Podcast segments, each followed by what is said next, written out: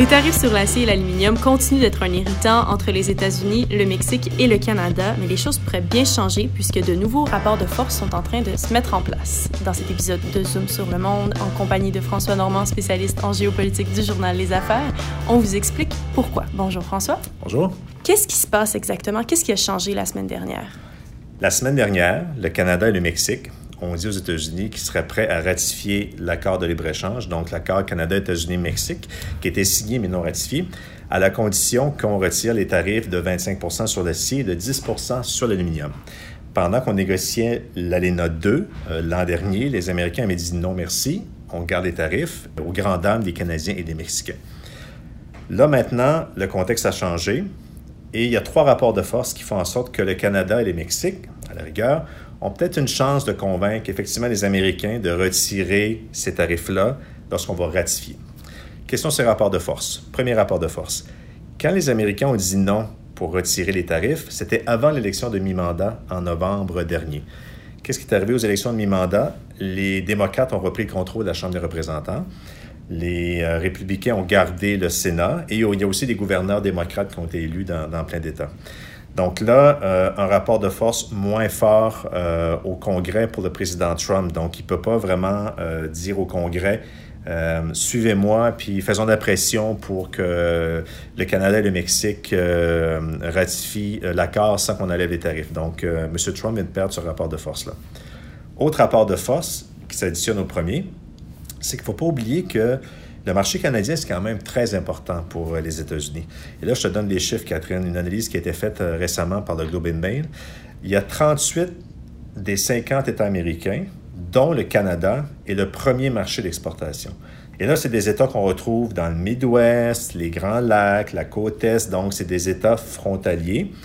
Et euh, je peux te garantir que lorsque l'élection 2020 va approcher, euh, il y a l'élection présidentielle, mais il y a aussi des élections au Congrès, encore une fois, euh, pour la Chambre des représentants et le Sénat.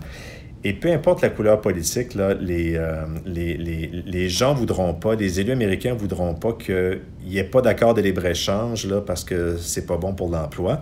Et je te donne un chiffre, là, il y a 9 millions d'emplois aux États-Unis qui dépendent justement du commerce et de l'investissement canadien aux États-Unis, selon le gouvernement canadien. Donc, deuxième rapport de force. Troisième rapport de force, oui, le, libre-échange est important pour le Canada, mais ce n'est pas une question de vie ou de mort pour l'économie canadienne, parce qu'il faut comprendre que nos échanges commerciaux avec les États-Unis ont débuté il y a plusieurs siècles, et le libre-échange, essentiellement, a commencé seulement en 1989 avec l'ALEA, qui était remplacé par l'ALENA en 1994. Donc, bien entendu, s'il n'y avait pas de libre-échange, il y aurait quand même un impact négatif sur l'économie canadienne. Mais ça ne serait pas une catastrophe. Et ça, c'est deux études qui ont été publiées l'automne dernier par Desjardins et BMO qui l'affirment. Euh, je te donne quelques, stats. La première étude de Desjardins qui s'intitule Canada et si l'ALENA était abolie. Ce qu'on apprend là-dedans, c'est que si jamais il n'y avait plus d'ALENA, donc là, ce serait les tarifs de l'Organisation mondiale du commerce qui prendraient le relais, l'OMC. L'OMC, c'est un peu le chien de garde du commerce international dans le monde. Et les tarifs euh, entre les pays sont très bas. Donc, euh, te donner un, exemple concret, selon Desjardins, si on prend les 10 principales catégories d'exportation du Canada aux États-Unis, euh, qui représentent 68% de nos exportations totales sur le marché américain, eh bien, si on avait les tarifs de l'OMC, donc sans accord de libre-échange, les tarifs oscilleraient entre 0 et 4,3 Donc, ce n'est pas très élevé. Et c'est pas ça qui va, mettre, euh, qui va mettre à terre une entreprise, on s'entend là-dessus. BMO, elle, elle souligne de son côté dans son étude qui s'appelle Que nous réserve l'après-ALENA.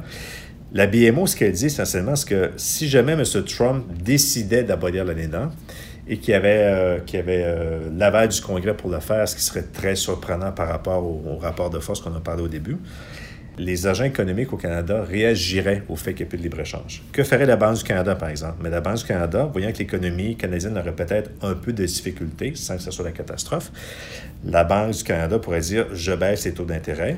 Donc, quand tu baisses les taux d'intérêt, tu diminues l'attrait pour les actifs financiers du Canada à l'étranger, incluant le dollar canadien. Donc, la valeur du dollar canadien baisserait, ce qui stimulerait nos exportations aux États-Unis. Et selon l'étude de BMO, euh, la valeur du dollar canadien pourrait même baisser environ de 5% Donc, ce 5 %-là irait compenser ton, euh, tes nouveaux tarifs qui iraient sur le marché de 0 à 4,3 pour euh, les deux tiers des exportations canadiennes euh, aux États-Unis. Donc, c'est quand tu mets ces trois éléments-là ensemble, le fait que M. Trump est affaibli depuis l'élection de mi-mandat, le fait que le Canada est très important pour les États frontaliers du nord des États-Unis, et le fait que le libre-échange, oui, c'est important pour le Canada, mais ce n'est pas une question de vie ou de mort.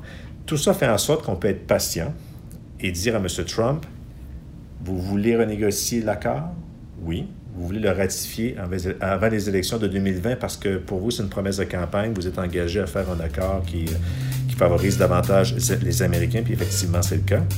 Mais si vous voulez tout faire ça, il faudrait retirer les tarifs sur l'acier et l'aluminium. C'est tout ça mis ensemble qui fait en sorte qu'on a un rapport de force et que le Canada devra en profiter selon plusieurs analystes parce qu'il y a une belle fenêtre d'opportunité qui vient de s'ouvrir d'ici 2020. Merci beaucoup, François. Bienvenue, au revoir.